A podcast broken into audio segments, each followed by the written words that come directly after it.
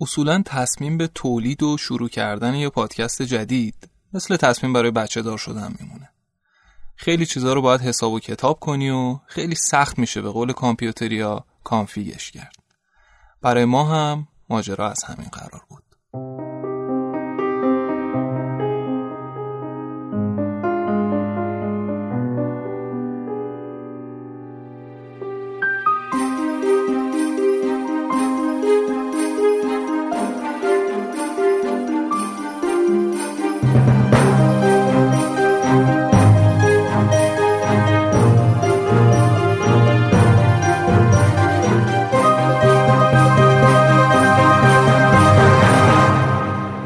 شما به Singularity گوش می‌کنید.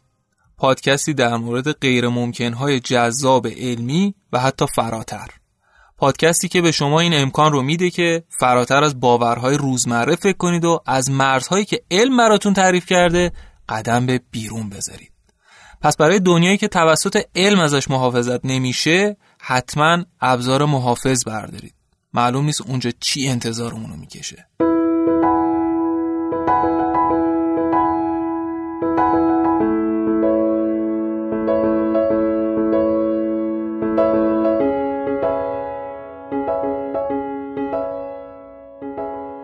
پادکست در مورد مسائل جذابی میگه که اهمیتشون رو تا حالا دست کم گرفته بودن قرار طیف وسیعی از موضوعات رو بگیم که از کهکشان ها، حیات و فرازمینی ها شروع میشه و با تکینگی و روندهای به سرعت رو به رشد علم ادامه پیدا می‌کنه. روال ما توی انتخاب موضوع به این شکل بودش که اصولا روال مشخصی رو پی نمی گرفتیم. حالا صرف نظر از اینکه این خودش یه جور رواله اما برای اینکه خیلی هم بیدر و پیکر نباشه ما یه درجه بندی در نظر گرفتیم.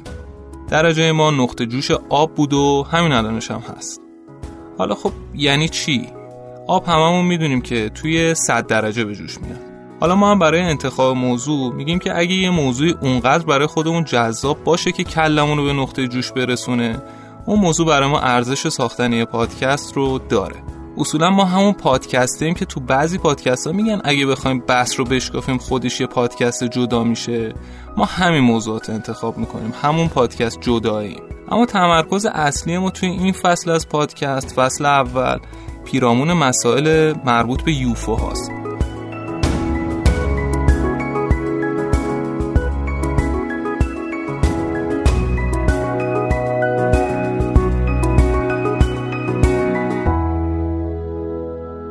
چرا این موضوع رو انتخاب کردیم؟ چون برای نزدیک یک سال ذهنمون رو به نقطه جوش رسونده بود. دوست داشتیم با افراد بیشتری در میونش بذاریم. اصلا به فکر تولید پادکست نبودیم. اما همینطوری که در موردشون مطالعه می‌کردیم بعضی شبا تو آسمون یه چیزایی می‌دیدیم و در موردشون صحبت می‌کردیم به این نتیجه رسیدیم که چرا با افراد بیشتری در میونش نذاریم؟ این موضوع مسئله داغیه که خیلیا تشنه دونستن بیشتر در خصوص اتفاقات و نظریات مختلف در موردشون هستن. جذابیت های زیادی هم داره دیگه. مخصوصا وقتی که دولت ها تلاش می‌کنن کلا این مسئله رو تکذیب کنن. یا ها و مدارکی که در موردش وجود داره رو تلاش می‌کنن که مخفی نگه دارن. بحث یوفا توی مجامع علمی بیشتر شبیه تابو میمونه تا بحث جدی. بهش نزدیک نشو و یعنی بی اعتبار میشی. نزدیک شدی بشو ولی خب دست بهش نزن دستتو میسوزونه. حالا دست زدی بزن ولی ورش ندار. برداشتی وردار ولی به کسی نشونش نده. حالا بعدتر توی اپیزودهای بعدی احتمالا توضیح میدیم که چرا دانشمندا مستقیما و با جدیت خیلی به این قضیه نمی‌پردازن. ولی یادمونم باشه دیگه قرار نیست توی این پادکست حرفای غیر منطقی بشنوید یا براتون داستان تخیلی تعریف کنیم. گرچه ممکنه خیلی جاها وقتی که دارید گوش می‌کنید فکر کنید که داریم براتون داستان تخیلی میگیم. بنابراین سعی می‌کنیم برای اینکه این اتفاق نیفته توی هر قسمت تلاش کنیم اون منابعی که ازشون استفاده کردیم رو توی شونوت پادکست بذاریم. بریم یه خورده ای ببینیم که چی گذشته به ما و از کجا رسیدیم به اینجایی که الان هستیم.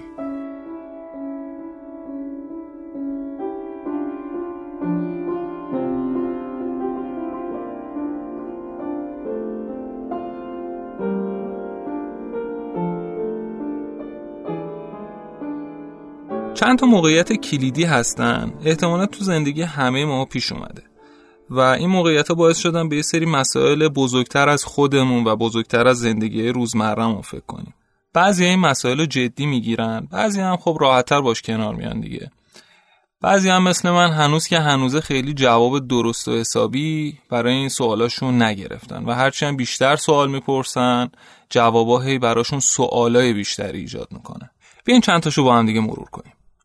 شما یه شب قشنگ تابستونی زیر تاق آسمون دراز کشیدی. البته داخل پرانتز بگم خیلی توی تهران نمیشه از این کارو کرده ولی خب فرض محال که محال نیست. و داری به ستاره ها نگاه می‌کنی و همزمان به این فکر می‌کنی که اون بالا اون لابلای اون همه ستاره خبری هست واقعا؟ کسی اونجا زندگی می‌کنه؟ یه سیاره ای ستاره ای چیزی وجود داره که یه سری آدم یا جونور دیگه ای توش ساکن باشن؟ اگه هستن چه شکلی هن؟ بزرگن کوچیکن حرف می‌زنن پرواز می‌کنن شنا می‌کنن. چه می‌دونم اصلا چطوری با هم دیگه ارتباط برقرار می‌کنن؟ ممکنه از ما پیشرفته تر باشن؟ ممکنه یه چیزی مثل فیلم آواتار واقعیت داشته باشه؟ این یه موقعیت. موقعیت دیگه اینه که مثلا یه ویدیویی توی یوتیوب یا اینستاگرام داره دست به دست میشه و یه بشقاب پرنده رو نشون میده که داره با سرعت پرواز می‌کنه. تمامی قوانین فیزیک رو به راحتی به مسخره گرفته. اینا از کجا پیداشون شده؟ اینجا چی کار دارن؟ وسایل پرنده فوق سری دولتن؟ یا اینکه نه فقط یه ویدیو فیک و قلابی هن. یا شاید هم نه واقعا از یه سیاره دیگه ای پیداشون شده. یه موقعیت دیگه هم که ممکنه باعث بشه به چیزای بزرگتر از خودمون فکر کرده باشیم اینه که یه روز قبل از امتحان مدرسه یا دانشگاه از خودمون سوال کنیم که اصلا ما برای چی داریم این همه درس می‌خونیم؟ همش کلمون پایینه تو کتاب سعی می‌کنیم یه مدرکی بگیریم یه جایی کار کنیم. توی ساختن یه بخشی از اقتصاد یا صنعت و کشور کمک کنیم. یا حداقل یه حقوقی برای ادامه زندگیمون داشته باشیم و فقط بتونیم زنده بمونیم و تفریح کنیم. بدون اینکه بدونیم همه اینها چه هدف اصیلی رو دنبال می‌کنن یا اینکه اصلا قضیه اصلی از چه قراره. اما اگه شما هم از این دقدقه های بزرگ توی سرتون داشتید جای درستی اومدید. در هر دو صورت. ما پیشنهادمون اینه که به گوش کردن Singularity ادامه بدید تا به عمق تاریک دنیا یه سرکی بکشیم.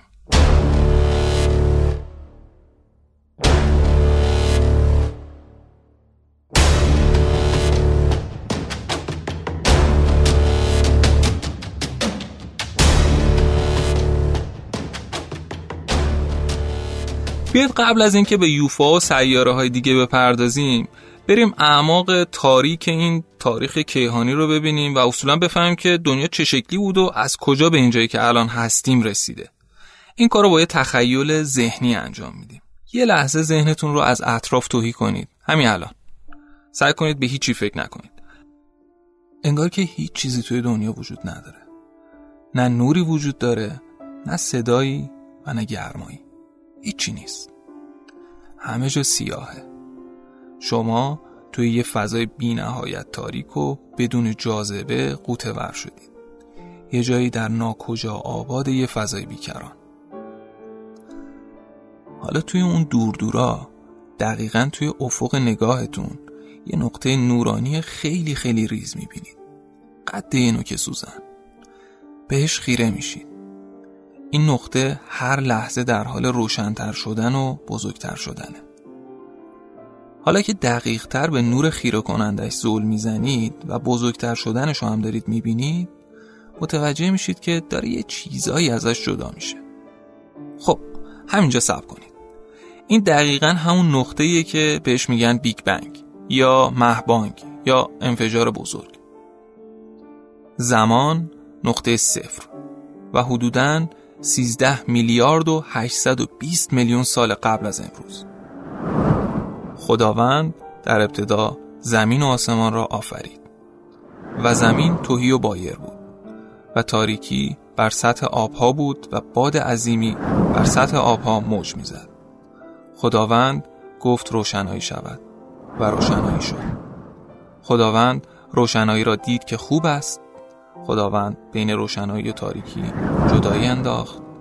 خداوند روشنایی را روز نام نهاد و تاریکی را شب نامید. شام گشت و بامداد شد. این روز اول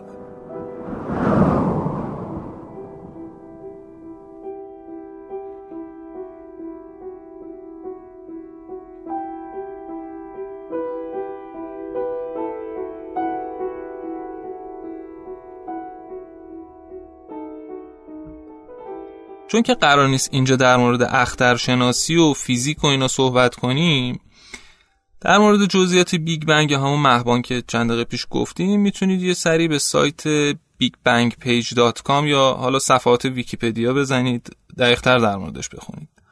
اما اینجا همینقدر بگم که امروز با وجود نظریه های مختلف نظریه مهبانگ هنوزم بهترین توضیح رو برای به وجود اومدن و تکامل کیهان داره ارائه میده.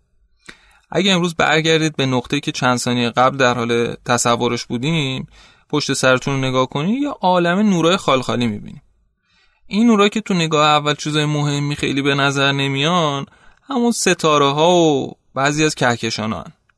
البته دارم خدمت اساتید درس پس میدم ولی خب برای اونایی که ممکنه درک درستی از یه کهکشان نداشته باشن به زبون خیلی ساده می‌تونیم اینطوری بگیم که هر کهکشان حالا به صورت معمول دیگه معمولا از چندین میلیارد تا ستاره تشکیل شده. توی هر کهکشان به صورت معمول چندین تا منظومه ستاره یا همون منظومه شمسی خودمون وجود داره. هر منظومه چندین تا سیاره و قمر و از اینجور چیزا داره دیگه مخلفاتش اینا. که این سیاره ها و قمرها در حال چرخیدن به دور ستاره خودشونن. توی خیلی از کهکشان ها چیزای مرموزتر و جذابتری هم وجود داره. همون سیاهچاله ها. حالا ما کجاییم؟ ما توی سیاره زمین از منظومه شمسی کهکشان راه شیری داریم زندگی می‌کنیم. دور سیاره ما یک ماه در حال پرسه زدنه که ما همیشه فقط یک طرف اونو می‌تونیم ببینیم. همون طرفی که روشنتره. و این ماه دورترین جاییه که تا حالا بشر پاش رو روی اون گذاشته. البته من با مریخ پیمای کنجکاوی و سفینه های وویجر کاری ندارم که خودشون از منظومه شمسی هم رفتن بیرون و دارن واسه خودشون پرسه می‌زنن.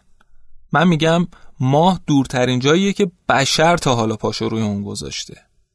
یه خورشید تو وسط منظومه شمسی ما وجود داره که زمین ما با ماهش و چند تا سیاره همسایمون دست جمعی داریم دورش میچرخیم. زمین و ماه هر 365 روز و 6 ساعت یک بار یه دور کامل دور این خورشید میچرخن. که بهش میگیم یک سال خورشیدی. خورشید منظومه ما حدوداً یک و سه دهم میلیون بار از سیاره ما بزرگتره. یکی از چیزهای عجیبی که پای ثابت حداقل این قسمت از پادکست ما اعداد بزرگی هستن که باشون برخورد می‌کنیم. مثلا عمر دنیای هستی. فواصل بین ستاره‌ای و بین کهکشانی و خیلی چیزای این مدلی دیگه. کم کم گوشمون باید بهشون عادت کنه. ما توی دنیا یک محدودیت عمده رو تا اینجای کار می‌شناسیم. البته منظورم از محدودیت قوانین ترمودینامیک و نیروهای بنیادی و اینا نیستن ها منظورم محدودیت سرعت نوره. احتمالا یادتون هست که توی دوره راهنمایی بود ابتدایی بود توی یکی از این دوره ها می گفتیم که نور با سرعتی حدود 330 هزار کیلومتر در ثانیه حرکت می‌کنه. یادتونه؟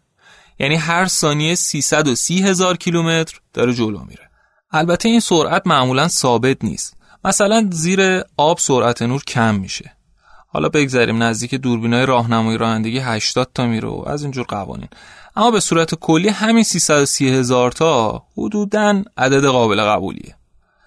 اما این نکته چرا مهمه؟ به خاطر همون عدد گنده هایی که حرفشو زدیم. یادتونه دیگه. ما که عادت داریم توی اتوبانمون با حد اکثر 120 کیلومتر در ساعت حرکت کنیم شاید خیلی درک درستی از سرعت حرکت نور نداشته باشیم. چون معمولا نیازی هم نداریم که با سرعت های خیلی بالا سفر کنیم.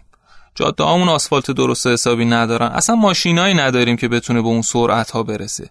تکنولوژی نداریم که بتونه بدنمون رو نسبت به این سرعتهای خیلی بالا ایمن کنه. اما گذشته از شوخی. وقتی که داریم در مورد سفرهای کیهانی صحبت می‌کنیم معمولا برای بیان میزان فاصله بین کهکشان ها از مقیاس سال نوری استفاده می‌کنیم نه از کیلومتر. پس وقتی میشنوید فلان کهکشان در فاصله 5 میلیون سال نوری از ما قرار داره بدونید منظورمون اینه که اگه با سرعت نور حرکت کنیم 5 میلیون سال طول می‌کشه تا به اون کهکشان برسیم.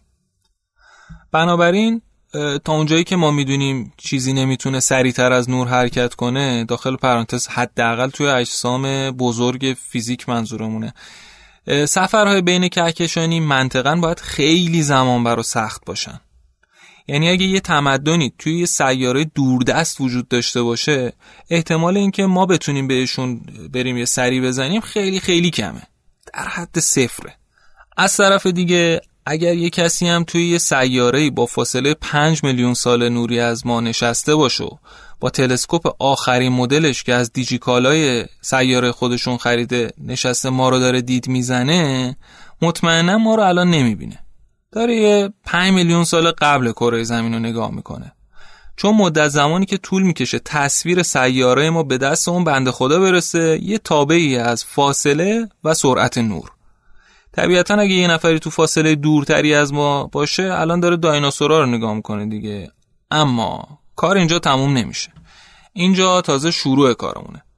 بذارید در مورد محدودیت های خودمون بیشتر بدونیم. کم کم داره برای خود من جذابتر میشه. گفتیم که کل دنیای قابل مشاهده ما یعنی چیزی که احتمالا با تلسکوپامون می‌تونیم ببینیم سنی داره حدود 13 و 8 میلیارد سال. دقیقتر بگیم 13 میلیارد و 820 میلیون سال. یه لحظه این عدده رو مرور کنید توی ذهنتون. همون خورده تهش یعنی 20 میلیون سال. برای اینکه بزرگی عدد رو بیشتر درک کنیم بیاید یه مقایسه کنیم. بیشترین کاری که ما تقریبا به صورت نیمه ارادی در تمام طول زندگیمون حتی وقتی خوابیدیم داریم انجام میدیم چیه؟ دم و بازدم. اینکه چرا ضربان قلب و مثال نزدم؟ گفتم دیگه گفتیم نیمه ارادی. به خاطر اینه که ما می‌تونیم نفسمون رو حبس کنیم دم و بازدم نکنیم. اما نمی‌تونیم که ضربان قلبمون رو متوقف کنیم. حالا من امتحان کردم دیدم به طور متوسط من توی هر دقیقه 20 بار دم و بازدم می‌کنم. یعنی توی هر ساعت 1200 دم و بازدم توی هر 24 ساعت 28800 دم و بازدم هر ماه 860 4000 تا هر سال 10 میلیون 368 هزار تا و همینطوری بریم جلو دیگه. اگه من تقریبا 100 سال عمر کنم خوش شانس باشم یک میلیارد و 36 میلیون و 800 هزار بار این کارو دارم انجام میدم. یعنی یه آدم هیچ وقت نمی‌تونه حتی اندازه تعداد سالهای عمر دنیا دم و بازدم کنه. کاری که داریم تمام عمرمون از تولد تا مرگ انجامش میدیم. حالا اگر یک انسان افسانه ای رو بیایم در نظر بگیریم که از لحظه مهبانگ تا امروز با همون آهنگی که من دارم انجام میدم اونم داره دم بازدم می‌کنه الان باید حدودا ده به توان 17 ضرب در یک ممیز 4 و 3 دهم میلیون بار دم بازدم انجام داده باشه. خیلی عدد بزرگی بود به نظرم. یه بار از رو میخونمش. ده به توان 17 ضرب در یک ممیز 4 و 3 دهم میلیون بار. عدد جذابیه به نظرم. حالا بگذریم. طبق نظر دانشمندا کیهان حالا کیهان خودمون منظورمونه. کهکشان بگیم بهتره. طبق نظر دانشمندا کهکشان ما یعنی همین راه شیری خودمون چیزی حدود 13 و 6 دهم میلیارد سال سن داره. منظومه شمسیمون 4 میلیارد و 571 میلیون سال. خورشیدمون 4 میلیارد و 601 میلیون سال و کره زمین 4 میلیارد و 543 میلیون سال سن داره. یه خورده این عددا آدم ممکنه قاطی کنه. برای ما که میانگین عمرمون کمتر از 100 ساله اینا معمولا رقمای نجومی هستن. البته حالا بگذاریم که بعضی دوستان یه عددهایی بلند می‌کنن که از اینا بیشتره حالا کاری نداریم. الان که بیشتر فکر می‌کنم می‌بینم فکر کنم اصلا نجومی احتمالا از همینجا در اومده باشه. این کلمه نجومی احتمالا از همین فواصل و عددا در اومده. باز گوگلش کنیم ببینیم چیه. فرض کنید یه نفر چهار میلیارد و 543 میلیون تومن پول داره و در بهترین حالت ممکن ما مثلا 100 تا تک تومنی پول داریم. هیچی نیست دیگه. یعنی این عمر ما در برابر عمر دنیا عملا خیلی عدد بزرگی نیستش. فقط یه لحظه به این فکر کنید که اگه توی این کیهان به این بزرگی اگر یه تمدنی فقط و فقط یک میلیون سال از ما زودتر به وجود اومده بود و یک میلیون سال از ما جلوتر بود چه پیشرفتهایی می‌تونست داشته باشه؟ این تمدن احتمالی که فقط یه میلیون سال از ما جلوتره و ما می‌دونیم که این عدد توی مقیاس کیهانی خیلی هم عدد بزرگی نیست چه پیشرفت تکنولوژیکی می‌تونه کرده باشه چطوری می‌تونه دی ان ای خودش رو تغییر بده بهبود بده چه ابزارهایی می‌تونه برای سفرهای بین کهکشانی بسازه. و اصولا چطوری به ما به عنوان یه گونه نوظهور داره نگاه می‌کنه. اینا مسائلیه که قرار در موردشون بحث کنیم و توی اپیزودهای دیگه بیشتر واردشون بشیم. بیایم حالا از کهکشان شروع کردیم. زوم کنیم زوم کنیم بیایم برسیم به خودمون ببینیم که چه جوابهای احتمالی داریم. از آخرین یافته‌های باستانشناسی مشخص شده آدم به عنوان یه نمونه انسان هوموسیپینز حدود 200 هزار ساله که اومده پا برسه هستی گذاشته. پادکست ناوکست رو برید گوش کنید خیلی اطلاعات خوبی داره در این باره. حالا فرض کن که ما می‌خوایم کل تاریخ 4 میلیارد و خورده ای ساله زمین رو خلاصه کنیم توی یک سال. ببینیم چطوری میشه. البته این کار رو ما اختراع نکردیم ما خودمون هم یه جای دیگه کپی کردیم. اما فرض کنیم که زمین توی ثانیه یک از اولین روز بهار به وجود اومده. همون لحظه تحویل سال. تا روز 25 اردیبهشت خبری نبود و 25 حیات به وجود اومد. 21 خورداد اولین فتوسنتز انجام شد. تا مهر ماه تقریبا اتفاق مهمی نیفتاد. 15 مهر ماه اولین سلولای هسته‌ای شکل گرفتن. 17 آذر اولین تولید مثل از طریق سکس اتفاق افتاد. و 15 بهمن قارشا سر کلشون پیدا شد. 20 بهمن ماهیا به دنیا آمدن. 22 بهمن گیاهای خشکی پیداشون شد. 24 بهمن سر و کله بند پایان پیدا شد. 29 بهمن. حمید سلیمی به دنیا. ببخشید این مال اینجا نبود. حالا بگذریم. اما اسفند ماه خیلی پربرکتی بوده توی تاریخ کره زمین. دوم اسفند دوزیستان پیداشون شد. شیش اسفند خزنده ها اومدن 13 اسفند پستانداران اومدن 18 اسفند پرنده ها اومدن 20 اسفند گل و بلبلا به وجود اومدن. 25 اسفندم دایناسورا رفتن دنبال کارهای اداری انقراضشون. حالا بیایید این سالو کبیسه در نظر بگیریم بگیم که اسفندش سی روز است. بعد از ملی شدن صنعت نفت یه روز دیگه هم داریم. بگیم که توی سی اسفند ساعت یازده صبح اولین دو پاها مثل میمون و حالا شامپانزه و اینا به وجود اومدن. ساعت 11 و 36 دقیقه صبح روز سی اسفند گونه امروزی آدما یا همون هوموسیپینزایی که توی نافکست هم در موردشون صحبت شده به وجود اومدن. ساعت 11 و 59 دقیقه شب سی اسفند ما کشاورزی رو اختراع کردیم. و ساعت 11 و 59 دقیقه و 58 ثانیه دقیقا دو ثانیه مونده به تمام شدن این سال انقلاب صنعتی اتفاق افتاد. یعنی در مقایسه با کل تاریخ کره زمین از اون اول پیدایشش تا الان ما توی 20 دقیقه آخر از آخرین روز سال به وجود اومدیم و توی دو دقیقه آخرین همه پیشرفت کردیم. به نظر من خیلی عجیبه. تا قبل از این پادکست من فکر می‌کردم اگه این تاریخ طول و دراز رو تبدیلش کنیم به تاریخ یک ساله این کارهایی که ما کردیم حداقل یه عصر پنجشنبه یا طول کشیده. اما بعدا که داشتیم نوشته های این پادکست رو جمع جور می‌کردیم دیدم که نه کلا 20 دقیقه است اومدیم رو کره زمین. اما امروز رو این کره خاکی آبی حالا هر چیزی که اسمشو بذاریم به جز ما سی میلیون گونه دیگه هم دارن زندگی می‌کنن گونه های جانوری و گیاهی و حالا. کل ما سی میلیون گونه کمتر از یک درصد از کل گونه هایی رو داریم تشکیل میدیم که از اول پیدایش حیات یعنی هلوش همون 3.5 میلیارد سال قبل روی کره زمین زندگی کردن. من ریاضیم خیلی همرام نیست حساب کتاب کنم.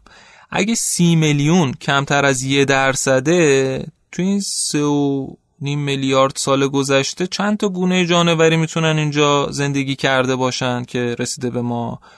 فکر کنم این عدد اگه به 100 برسه هلوش 3 میلیارد میشه. همین حدودا باید بشه. و اینکه ما چیکار کردیم؟ اینو میریم توی بخش بعدی گوش می‌کنیم.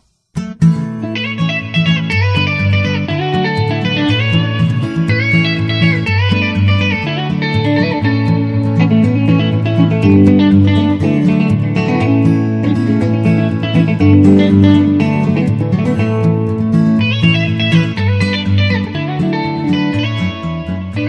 آموزه های دینی و حالا پیشرفتایی که بشر تو این چند سال داشته دوتایی با هم دست به دست هم دادن. باعث شدن که ما فکر کنیم ما پیشرفته ترین و تنها موجودات روی این کره زمین هستیم. از طرف دیگه سکوت و خلوتی آسمونا هم تا حالا باعث شده که این باوره بیشتر رشد کنه اشرف مخلوقات و اینا. البته نمی‌خوام بحث اعتقادی بکنم و فقط داریم حساب و کتاب می‌کنیم. به لحاظ ژنتیکی گونه ما خیلی شبیه به گونه شامپانزا. بدن ما از میلیون ها سلول تشکیل شده و هر سلول هم دستور پخت خودشو داره و اینا. به مجموعه این سلولا یا به مجموعه این دستورالعمل ها اصلاح کنم خودم ما میگیم ژنوم. ما که دانشمندا میگن. هر ژنوم توی یه ارگانیسم زنده شامل تمامی اطلاعاتی میشه که برای ساخته شدن، رشد کردن و گسترش پیدا کردن و موجود زنده لازمه. واسه مثال هر سلول بدن مثل سلولای پوستی و کبدی و اینا شامل یه سری دستورالعملن که بهش میگن چطوری رفتار کنه، چطوری رشد کنه، تکثیر بشه و از این داستانا. این دستورالعمل ها هم گفتیم دیگه بهشون میگن ای یادمونه دی ای همون رشته دوگانه های مارپیچی هستن شبیه نردبون های پیچ در پیچ میمونن. اینا همون دی ای هن. چند تا از این رشته ها با همدیگه کروموزوم رو تشکیل میدن. هر آدمیزادی 46 تا کروموزوم داره. 23 تاشو از باباش به ارث می‌بره 23 تاشو هم از مادرش. این اطلاعات شامل دستورالعملایی که مشخصات اون فرد رو می‌سازن. مثلا رنگ چشمش چی باشه؟ موهاش چه رنگی از ریشه بزنه بیرون؟ دماغش چه شکلی باشه؟ از این چیزا.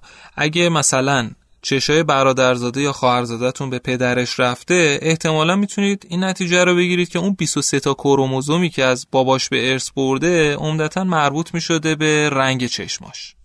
واقف شدن به کارکرد ژنوم و این قابلیت های جذابش آدمیزاد به این فکر برد که شاید بشه یه دستکاریایی تو این ژنوم انجام بدیم ولی خب قبلش باید چیکار کنیم؟ باید بشناسیمش دیگه. کاملا بفهمیم سیمپیچیش چه شکلی و سر در بیاریم ازش. اینجا دقیقا همون نقطه بود که پروژه ژنوم توی سال 1984 کلید خورد. این پروژه یه پروژه بین المللی بود که هدفش تعیین توالیایی بود که دی ای بشر رو می‌سازن. بس خیلی جدی و سنگین شدش ولی خب لازمه بهش یکمی فکر کنیم دیگه. توی این پروژه قرار بود تمام ژنای آدم رو از نظر کارکردی و فیزیکی و اینا نقشه برداری کنن. این پروژه هنوزم که هنوز بزرگترین پروژه مشارکتی دنیا تو زمینه بیولوژی محسوب میشه. می‌تونید اطلاعات بیشتر رو توی ویکیپدیای فارسی هم بخونید. البته خب اگه زبانتون بد نیست پیشنهاد می‌کنم برید انگلیسیشو بخونید چون خیلی کامل تره گفتیم که ما شباهت های زیادی با شامپانزه ها داریم. آه گفتیم یا نگفتیم؟ حالا داریم میگیم دیگه. بنابراین خیلی کار فان و جالبی به نظر میاد که بیایم ژنامون رو با هم دیگه مقایسه کنیم. اتفاقا این کارم کردیم اطلاعات جالبی هم به دست آوردیم. که میگم کردیم خب بازم میگم جامعه علمی دیگه. وقتی دانشمنده این مقایسه رو انجام دادن تو آگوست 2005 بود. اعلام کردن که 96 درصد از ژن‌های انسان و شامپانزه شبیه هم دیگه. البته بعدا گفتن که این شباهت بیشتر و هلوش 98 و 77 صدم درصد میشه اینا حالا کاری نداریم. آدم وقتی اینو میشنوه اولین فکری که به ذهنش می‌رسه احتمالا اینه که اگه یه سلول از یه انسان رو با یه سلول از شامپانزه مقایسه کنه احتمالا یکی دو تا تفاوت کوچیک برمیخوره. ولی خب جواب غلطه. فرض کنید که ژنا رو تبدیل کنه به رشته های کد. حالا این یه خورده مثال برنامه نویسی طوری میشه ولی عیبی نداره. بیایم فرض کنیم که یه بلاک یا یه مجموعه از کد توی انسان و شامپانزه وجود داره که خیلی شبیه همن. ولی این بلاک از کد توی ژنای انسان دو بار تکرار شده. خب حالا باید بگیم این بلاک کده که اضافیه شباهت محسوب میشه یا تفاوت. والا ما هم سرگیجه گرفتیم. اما همین سرگیجه باعث شد که دانشمندا تصمیم بگیرن از این بخشای اضافی صرف نظر کنن.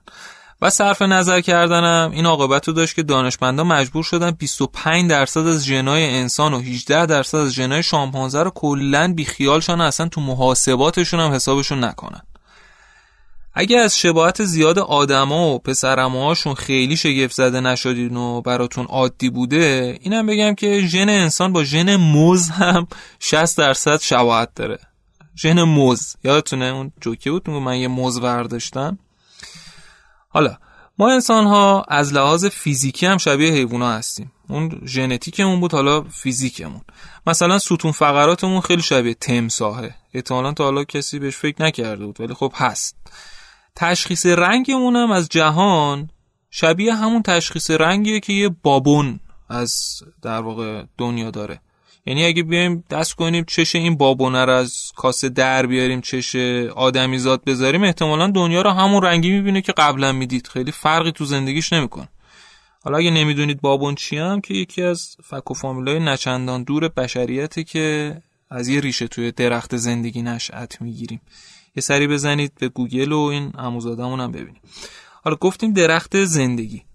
همه این شباهت که تو قسمت های قبلی گفتم ناشی از چیزی که اجنبی های دانشمند یا حالا دانشمندای اجنبی بهش میگن life tree یا همون درخت زندگی.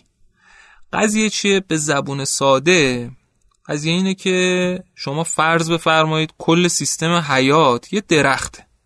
شامل ریشه و تنه و پوست و شاخ و برگاش و اینا.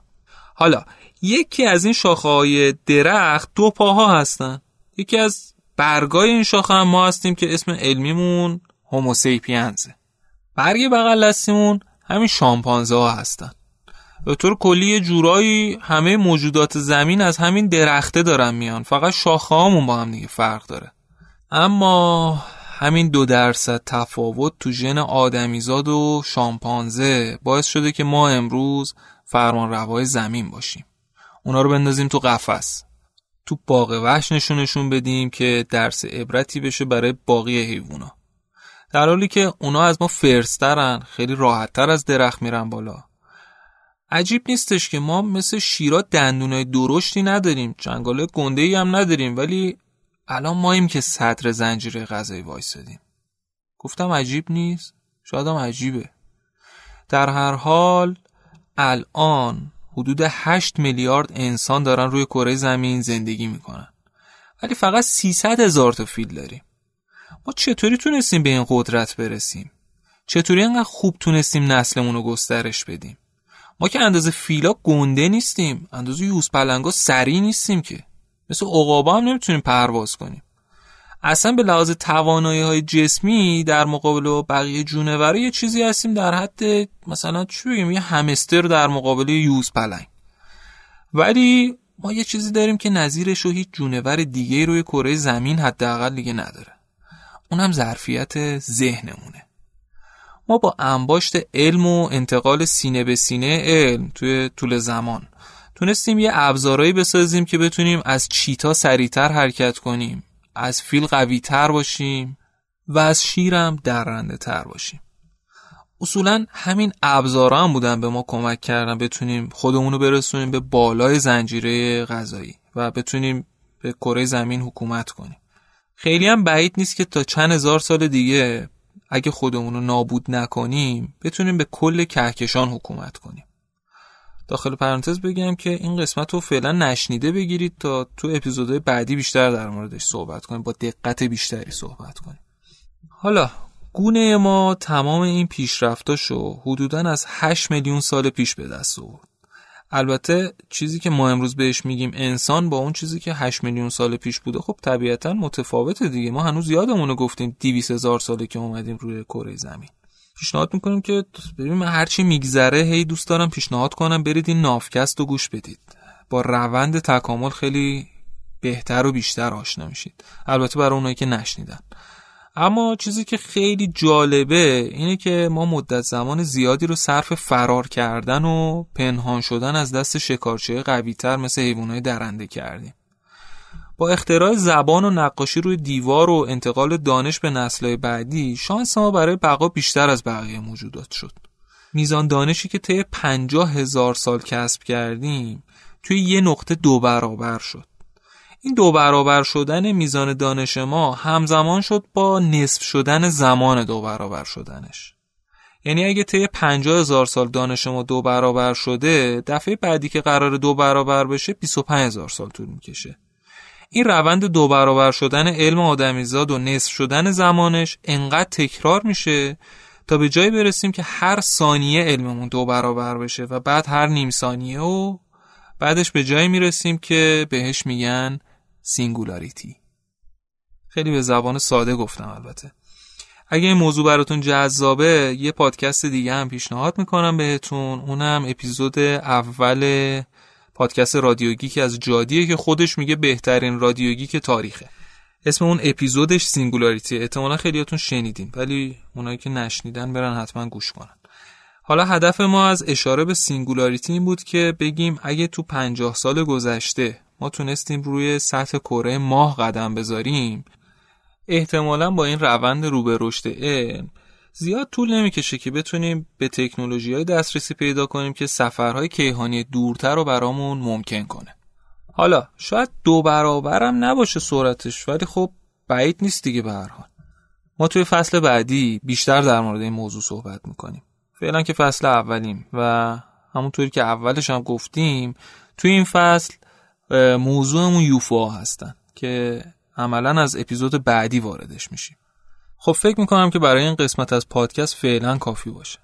ممکنه این مطالبی که گفتیم برای بعضیاتون هم یه مقداری پیش پا افتاده باشه. ولی خب هدفمون هم اصلا عمیق شدن توی این مباحث نبوده. صرفا می‌خواستیم توی اپیزود اولمون یه مقدمه بر متنی گفته باشیم که کسایی که زیاد با این مسائل آشنا نیستن یه آشنایی مقدماتی پیدا کرده باشن تا قسمت بعدی رو بهتر بتونن دنبال کنن.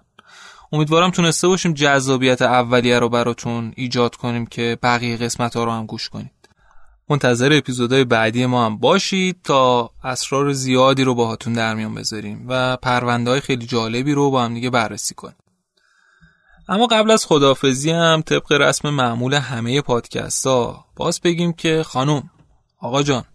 التماس دعا داریم ما لطف کنید اگه یه درصد هم براتون جذاب بوده حداقل ما رو به دو نفر معرفی کنیم مطالب ما هم نه توی این اپیزود نه توی اپیزودهای بعدی برای بچه ها نامناسب نیست به حال. اگه خواستید می‌تونید بدید بچه هم گوش کنن. به قول یکی از دوستای پادکستی هر جایی که الان دارید ما رو گوش می‌دید اپیزود بعدی رو می‌تونید همونجا گوش بدید. اما اگه دوست دارید به ما هم کمکی کرده باشید ما رو از شنوتو و بقیه اپلیکیشن های پادکست می‌تونید گوش کنید. اینجوری ما هم آمار درستری می‌تونیم به دست بیاریم از شنونده و حرفایی که خودتون بهتر می‌دونید. اگه دوست داشتید هم می‌تونید به ما ایمیل بزنید یا ما رو تو شبکه های اجتماعی دنبال کنید. الان نمیگم شبکه های اجتماعیمونو که توی اپیزود بعدی بگم اصلا هم تابلو نیستش که مثلا ما هنوز نداریم اینا رو. ولی خب شما بذارید روی این حساب که ما می‌خوایم شما رو بکشونیم به اپیزود دوممون. این پادکست رو تنهایی نساختیم. این پادکست با کمک حمید سلیمی آریان و سارا شکری تولید میشه. من هم نوید شفیعی ثابت هستم و تا قسمت بعد خداحافظ شما.